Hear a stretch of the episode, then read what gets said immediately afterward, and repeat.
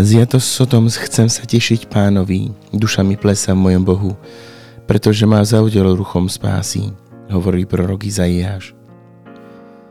Tá radosť je predčasná, ale predsa taká býva radosť, ale predbieha fakty. Pavol píše Solunčanom: Ústavične sa radujte, bez prestania sa modlite, pri všetkom vzdávajte vďaky. To prehlbí radosť vo vašom srdci.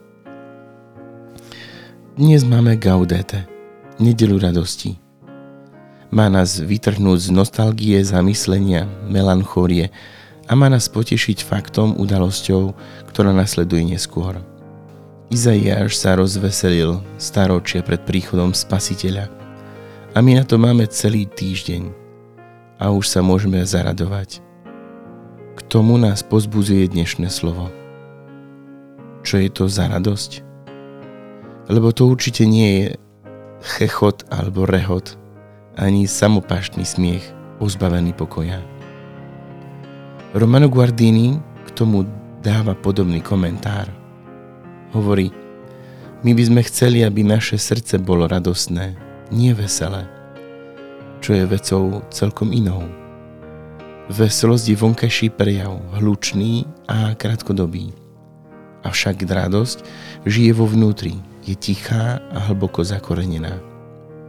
Hovorí sa, že je sestrou dôstojnosti, vážnosti. A kde je jedna, tam je aj druhá. Tu by sme mali hovoriť skôr o priaznivej radosti, na ktorú sa môžeme otvoriť.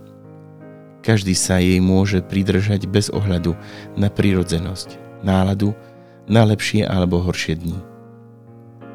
Chceme sa zamyslieť, pokračuje Guardini, ako pripraviť cestu takejto radosti. Jasné je, že nezávisí od peňazí, od životného pohodlia, od toho, či sa ti dostáva ľudská podsta, od moci ovplyvňovania. Pravý prameň radosti je zakorenený oveľa hlbšie, teda v ľudskom srdci. Tam, kde býva Boh, prameň radosti.